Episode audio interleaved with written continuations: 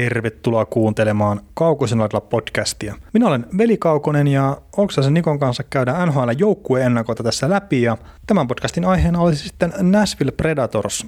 Predators voitti viime kaudella 47 peliä, hävisi 29 ja 6 pistettä saivat sitten siitä, että venyttivät peli tonne jatkojalle tai rankkeihin asti, mutta sitten hävisivät pelin ja kokonaisuudessaan 100 pistettä sitten keräsivät runkosarjassa ja he olivat sille sitten tämän keskisen divisioonan kärkijoukkue. Maaleja joukkue teki 236, millä olivat sieltä 19 kaikkien joukkueiden kesken ja päästivät sitten 212, mikä oli neljänneksi vähiten.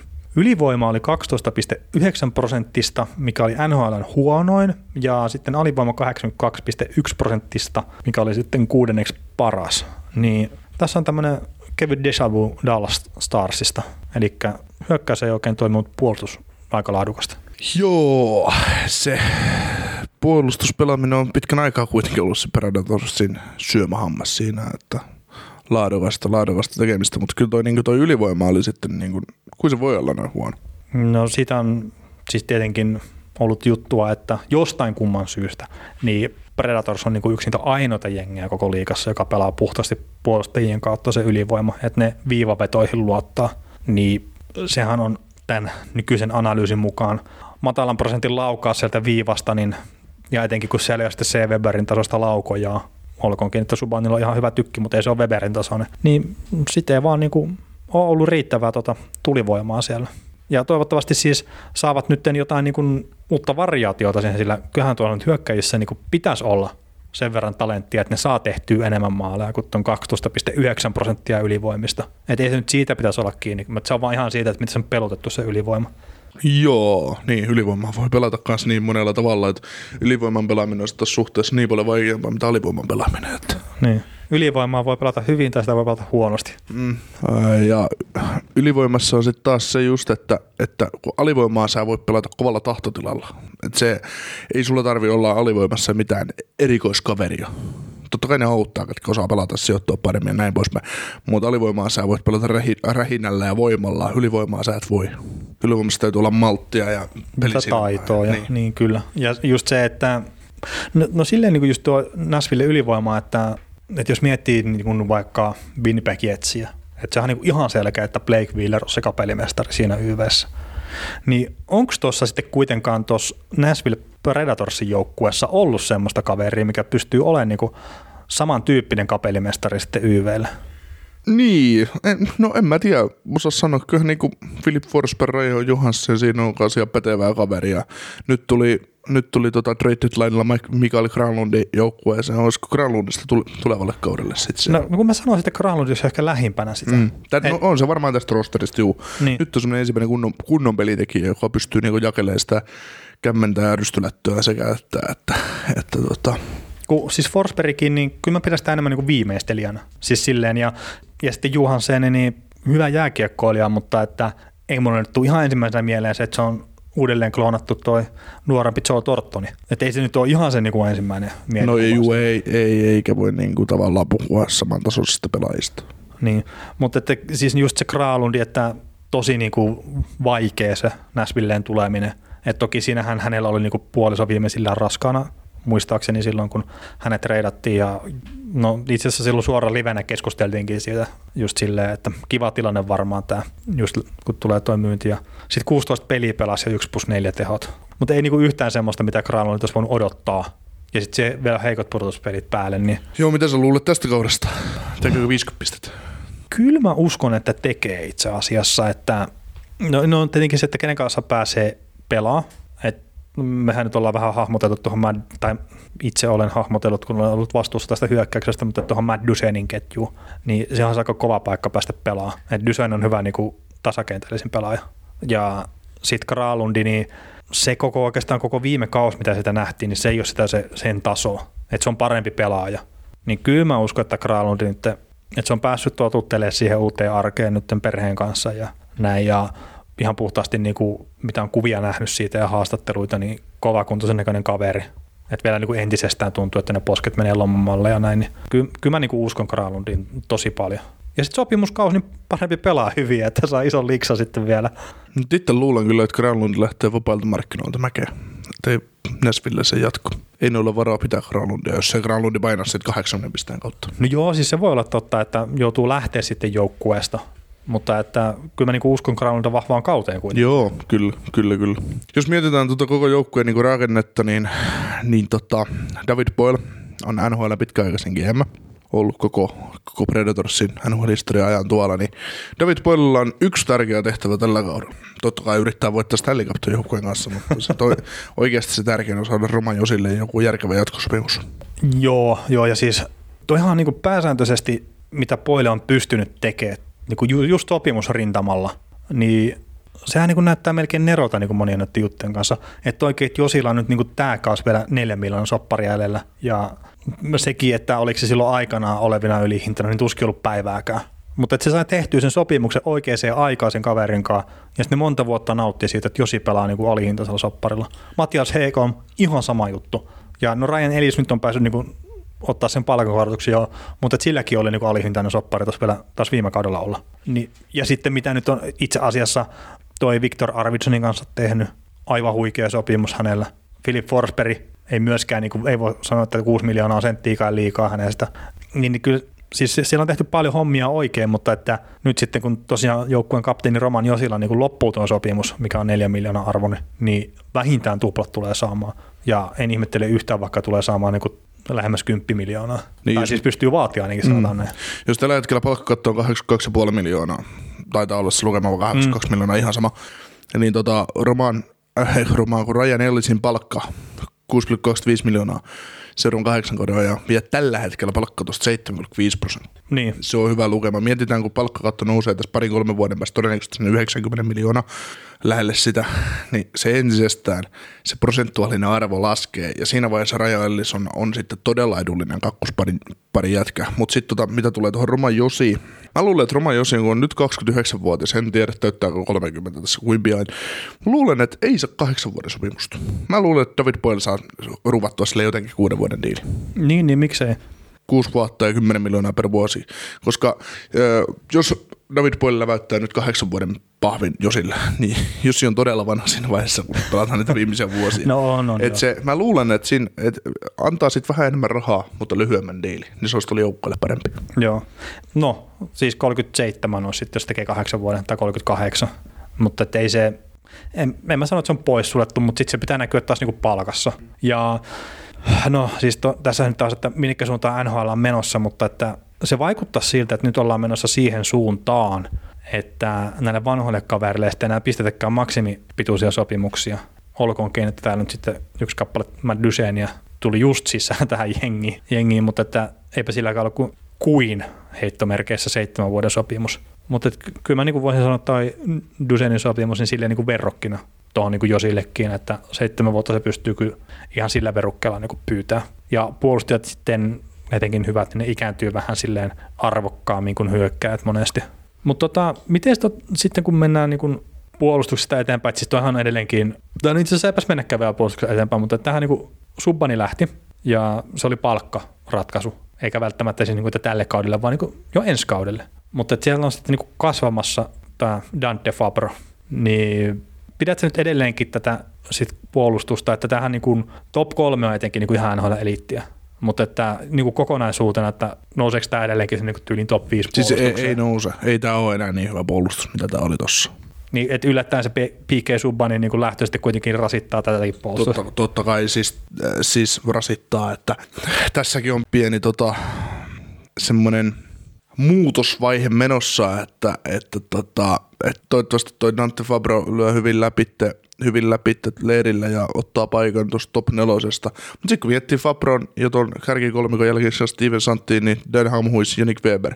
Siis Santini, Hamhuis, Weber, niistä Hamhuis nyt on varmaan kovin. Mutta sitten niin kun Santini ja Weber, niin ei, ei se, siis ei se ole niin raudalluja enää toi pakista, mitä se on. Toki me ei tiedetä, mitä toi Fabro tonne tuo, että jos, jos se on semmoinen Jetsons tyylinen nuori pelaaja, joka nousee ja on yhtäkkiä jumalmoodissa, niin mikä siinä. Mutta sitten on tota mielenkiintoinen kaveri tuolla prospektien puolella, Frederick Allard pelannut tota noin, tuli QMI IHLstä ja on pelannut kaksi edellistä kautta Milwaukee Admi- Admirals AHL, niin, niin tota, siinä olisi hyvä semmoinen ilmeisesti aika potentiaalinen kaveri, joka, joka pystyisi ryöstämään sen kuusikosta sen pelaavan puolustajan paikan. Jäämme, jäämme miettimään tai jäämme ihmettelemään, että miten tässä sitten käy. Niin, että nyt voi sanoa, että pitkästä aikaa tuossa puolustuksessa on niin pelipaikkojen jaossa. No melkein joo, että kun mietitään, että Denham, Denham Hamhuissi on 36-vuotias, Jani Weber 30-vuotias, no Santini on 24, että se on aika, se tuli osana tuota suppan kauppaa, eikä Joo, New niin taisi Jerseystä. olla kyllä. Koska muistaisin tuon kaverin ole, olleen New Jerseyssä, niin tota, siinä nyt leirillä on, leirillä on tarjolla ainakin, ainakin kaksi paikkaa puolustuksessa, että Joo, minkä pitäisi ottaa. Sitten tuot maalivahtirintamalta on ihan mielenkiintoinen, että siinä Pekka Rinne sai viime kauden kahden vuoden jatkoi ja sopimus loppuu keväällä 21 niin kuin Juuso Saroksenkin, että oletettavasti käy niin, että että Juuso Saros sitten, sä oot puhunut jo monta vuotta, että Juuso Saros syö Pekka Rinteen elävältä, mutta kyllä tämäkin, tämäkin kausi menee varmasti niin, että Rinne on edelleen ykkönen, Saros Mitä? kakkonen, mutta, mutta, tota, mutta sitten toi kausi 2021, niin silloin sitten tarjotaan Sarokselle mahdollisuutta ottaa se ykkösmaalivuoden paikka pois.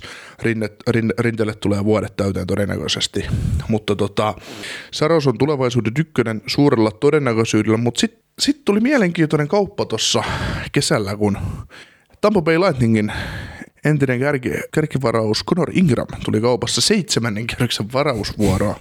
se on Tampa- dumpattu sieltä. Niin, niin Tampasta Nashville. Conor Ingram on todella lahjakas ja pätevä maalivahti, niin se on ilmeisesti ollut jotain erimielisyyksiä, kun Ingram ei jostain syystä sitten saanut Tampa, Bay, Tampa Baysta pelipaikkaa, niin he joutui pelaa farmissa. Sitten se oli tullut päävalme, farmijoukkue Syracuse, Sy- Syracuse Grantsin päävalmentajan kanssa jotain taistelua. No siitä oli sitten Grantsi, Grantsista lähetetty ECHL pelaamaan. Ja tota, sitten kun sieltä loukkaantui kaikki maalivaadit, niin jouduttiin nostaa takaisin ylös Grantsiin, niin Ingram oli siinä vaiheessa sanonut, että mä en pelaa tässä joukkueessa, että lähtekää mut ECHL takaisin, että niin, tää on niinku ihan liikaa. Ja siellä oli sitten ollut ristiri, ristiriitoja, Julian Brisbois, GM oli sitten mennyt lopulta Ingramin luo ja oli käynyt neuvottelut ja nyt sitten jotain, jotain pienen sanasodan jälkeen, niin se vaihdossa seitsemännen kierroksen varausvuoroon kesälle 2021, niin Ingram siirtyi Predatorsiin ja todennäköisesti joskus pelaa sitten Tampaa vastaan finaaleissa ja torjuu sitten Predatorsin mestaruuteen. Että. No näin se tulee menee. No, mä katsoin tämän just tästä kristallipallosta, mikä kaverin on mun edessä, että kuin tämä homma menee ihan oikeasti. No niin, eli kahden vuoden päästä on tämmöinen tilanne. No ei kahden vuoden päästä, Ai, jaa. viiden vuoden päästä. No niin, no niin. No joo, eihän toi nyt ole mikään semmoinen lupaava merkki tietenkin, että nuori pelaaja sitten kiukuttelun takia menee organisaatiosta pihalle. Että Mutta tilanteessa on aina kaksi puolta. on, on totta kai. Sitä Ja sit, tiedä, mikä se, mitä siellä on tapahtunut, Niin, mutta tämmöisiä niin, juttuja. niin ja siis eihän se oli työntekijä mikä tahansa, että, että sä voit jossain paikkaa olla niin tosi hyvä työntekijä toisessa paikkaa, ja sitten ei vaan niin jostain syystä se ei lähde ikinä toimii oikealla tavalla. Ja sen kummemmin niin Ingramin kattiin tilannetta tiedät tosiaan. Että No ei, mutta jos sä AHLstä haluat lähteä ECHL pelaamaan, niin tilanteet on oikea, tilanne on oikeasti. joku, joku tulehdus siellä on ollut päällä sitten Niin, niin, kyllä. Että, ja ky, et kun- kyllähän se niinku riita tarvitsee kaksi osapuolta. Että itsestä on vaikea riidellä kyllä. Sitten kuitenkin, että ei nyt peilikuvansa kanssa sitten halua kovin riidellä, mutta, mutta tota, tota, tota, mites hyökkäys tietenkin Dusein parantaa tota hyökkäystä. Ei se voi heikentääkään sitä mitenkään sitten kuitenkaan. Ja sitten no Kyle Taris tippuu kolmosketjuun ja sitten, että varmaan yrittävät päästä eroon, mutta Eikö onnistuvatko Turris siinä? kysynyt tradea jossain vaiheessa? Öö, enpäs muista, onko kysynyt reidiä, mutta mä muistan vaan, että siitä on ollut puhetta, että ne varmaan yrittää päästä siitä tota, tota eroon. Niin onhan se nyt älyttömän kallis kolmosentteri, kun 6 miljoonaa saa vuodessa, kun kärkisentterit saa kahdeksan. Niin on siis joo, joo kallis ja sitten semmoinen kakkosentteriksi se hankittiin, mutta ei toiminut siinä ainakaan tuossa Lavioletten systeemissä, niin mä nyt sitten tota, katellaan, että mitä saa kolmosentterinä aikaa, mutta tuskin tehot ainakaan nousemaan lähtee, kun vastuu tippuu. Joo. Mutta mitäs fiiliksiä tästä kaudesta? No siis kyllähän tosiaan positiivisia fiiliksiä ja sitten just otetaan nyt vielä tuohon suomalaisittain, niin otetaan nyt Eili Tolvanen vielä niin nopeasti, että ei ollut huikea viime kaus AHLssä, mutta et etenkin niin kuin tosi vaikea alku, alku mutta kyllä se sitten niin kuin hiljalleen lähti vähän niin kuin siinä, mutta että 35 pistettä vaan viime kaudella AHL 58 peliä ja sitten pääsi pari peliä tuolla NHLssakin pelaa ja teki ensimmäisen maalinsa. Mutta et nyt on niin kuin huhujen mukaan, tai no huhujen juttujen mukaan, niin on hyvässä kunnossa nyt, että tonne ekan on nuorten leirille mennyt ja nyt sitten jotenkin treeninkämppi on alkanut, että pitäisi olla nopeampi ja paremmassa kunnossa ja kaikkea ja omat tavoitteet pelaajalle tietenkin aina, että, että NHL-paikkaa otetaan ja sitten kun tota Nashville hyökkäystäkin katsoo, niin kyllä siellä niin kuin Eelillä kaiken mennessä nappiin, niin on semmoinen kolmosketjun paikka kuitenkin otettavissa, että en joku Rocco Grimaldi esimerkiksi, niin ei se pitäisi olla niin kuin täysin tekemätön paikka syrjäyttää siitä. Ja sitten jos Eelikin tosiaan, niin sen potentiaalisesti pystyy lunastamaan, niin kyllähän siitä on 20 maalin tekijä tuohon liikaa ihan helposti. Niin, ja miksi se yrittäisi vaikka Craig Smithia tuosta kakkoskentästä, että se olisi Niin, Granlund, niin, niin, niin. Dusen, Tolvanen, että siinä vaiheessa, jos Tolvanen alkaa oikeasti osumaan tolppien väliin, niin se voisi olla aika... Kyllä, ja sitten Tolvanenhan sitten taas, niin jos miettii sitä ylivoimaa, niin kyllähän siihenkin tuossa sitten taas semmoisen aseen. Juu, ei tarvitsisi viivasta heitellä ranna, rannareita maalilla. Voisi heittää sinne oikealle P-pisteen kaarille. Niin, niin, lähtisi pommi. Kyllä, mutta toivottavasti Tolvanen onnistuu, että Suomella on niin kuin silleen nyt ihan suhkot hyvä tilanne nuorten pelaajien suhteen, mutta ei näitä niin kuin maalintekoon pystyviä talentteja kuitenkaan hukattavaksi asti, sanotaan näin. Mutta tota, sitähän sä kysyt, että miten tämä tuleva kaus nyt sitten Näsville kohdalta, niin, niin, niin kyllä mä nyt sanoisin, että tämä niinku tulee olemaan se niinku keskisen divisioonan kärkijoukkue. Ja miksei nyt jopa sitten aika lähellä tota läntisen konferenssin kärkijoukkuettakin myös siinä samalla kertaa tämä tulee olemaan niinku se vahvempi divisioona kuitenkin tuossa lännessä. Mutta että sulla ei tainnut olla ihan yhtä vahva luotto tähän Näsvilleen. No mulla on se Dallas ja Chicago ykkönen, kakkonen, niin Nashville on kolmas. Koska mä luulen, että Dallas ja Chicago nälkäisempiä joukkueita, mitä Nashville, niin menee sen takia edelleen. Niin, niin sä meinaat, että nämä on voittanut ihan liikaa viime vuosina. Jotenkin on niin kuin, tuntuu, että vaikka näin mitään voittanut ole, mutta ja näin junnaa paikalla. Niin, mutta Jun, siis kyllähän nämä niinku on muutoksia tehnyt. On, kuitenkin. mutta sitten tavallaan niin se joukkue tuntuu semmoista, se on semmoisessa välitilassa, että että toivottavasti pääsee mahdollisimman ehin nahoin sitten runkosarjasta läpi pudotuspeleihin ja sitten Mm, jos niin, pudotuspeleissä löytyy uusi moodi taas. Ja siis eihän tässä siis puolustus tulee olemaan niinku hyvä. Ja maalivahtipeli, niin no vaikka se Rinne nyt varmaan pelaa tänäkin vuonna enemmän, vaikka mä oon sitä Sarosta yrittänyt tässä puffaa jo niin kuin vähän aikaa, mutta että onhan se kuorma tasottunut tässä pari viime kauden aikana ja varmaan tulee nyt entisestään tasottua. Mutta Varmaan, semmoinen, varmaan semmoinen 50-32, jos menisi pelit, niin se olisi niin, aika niin, niin, mutta että, siis maalivahtipeli toimii myös, mutta sitten jos ne löytää sitä tehokkuutta hyökkäykseen, mihinkä sen Duseni pitäisi auttaa, mihinkä Granlundin pitäisi myös auttaa, vaikka se viime kaudella ei näyttänyt siltä. Ja sitten se ylivoima, että se saa sen, niinku, ei sen tarvi olla NHLn parasta, mutta se saa niinku toimia 16 paremmin. prosenttia. Niin, niin kyllä tuo vaan niinku tulee olemaan sitten parempi joukkue jopa kuin viime kaudella, ja silloin ne voitti tämän oman divisioonan ja ne keräsi 100 pistettä. Et kyllä mä näen sen potentiaalin tässä joukkueessa niinku paremmaksi kuin Joo, mitä on mutta sadalla, nähty. sadalla, pisteellä, sadalla, tai sadalla kuudella pisteellä sä et välttämättä voita divisioonaa tänä vuonna. Mä väitän, että Dallas kerää lähes 110 pistettä. Oho, oho. Ja sen takia, että et, et se, se vaatii myös Nashvilleltä huom- huomista paremman kauden, mitä se oli viime kaudella. Joo, joo, joo. No niinhän se sitten on tietenkin. Että, et, mutta että mä näen tosiaan ihan himpun verran eri tavalla, mutta että molemmat kuitenkin nähdään ne, se, siis se olisi silkkaa hulluutta, että jätettäisiin näin ulos playereista. Että. Joo, joo, eikö lähdetään veikkailemaan, että Nashville ja me pudotuspeleihin. Ja, Niin tiputetaan Winnipeg ja Nashville molemmat sovinnolle pois playereista. joo, joo, ja kaikki, kaikki muut menee siitä sitten. joo. Mutta ei siinä, hei, tota, Nashville Predatorsin ennakko oli tämmöinen. Jos tykkäsit tästä, niin pistä podcastin tilaukseen, että näitä joukkueennakoita nytkin on vielä, itse asiassa yksi on jäljellä tämän jälkeen, ja se on sitten se tulevasta, tai se tuleva, hallitseva Stanley Cup-mestari. Ja se meinaa sitä, että tämä on 30 ennakko, mikä me tehdään, tai tehtiin, niin tässä on aika monta sitten, jos tämä on ensimmäinen, mitä sä kuuntelet, niin niitä on monta sitten kuuntelematta, niin kannattaa pistää podcastin seurantaa ja sitten kuunnella ne muutkin ennakot. Ja sitten tietenkin me tehdään koko kaus näitä podcasteja, niin, niin kannattaa sitäkin kautta pistää tosiaan seurantaan, että sit saat aina ilmoituksen, kun tulee uusi jakso ja palautetta saa laittaa kaukosen laidalla at gmail.com tai ottaa mut seurantaan Twitterissä, että pelikaukonen, niin voi laittaa palautetta tai saa sitä palautetta laittaa ilman seuraamis, seuraamisenkin pistämistä, että ei, ei siinä. Ja sitten on vielä Facebook-ryhmä Kaukoslaudalla podcastille, niin sinne saa myös heittää viestiä, jos siltä tuntuu. Mutta nyt tämän joukkueen osalta isot kiitokset ja palataan vielä yhden kerran joukkueen myötä asiaan.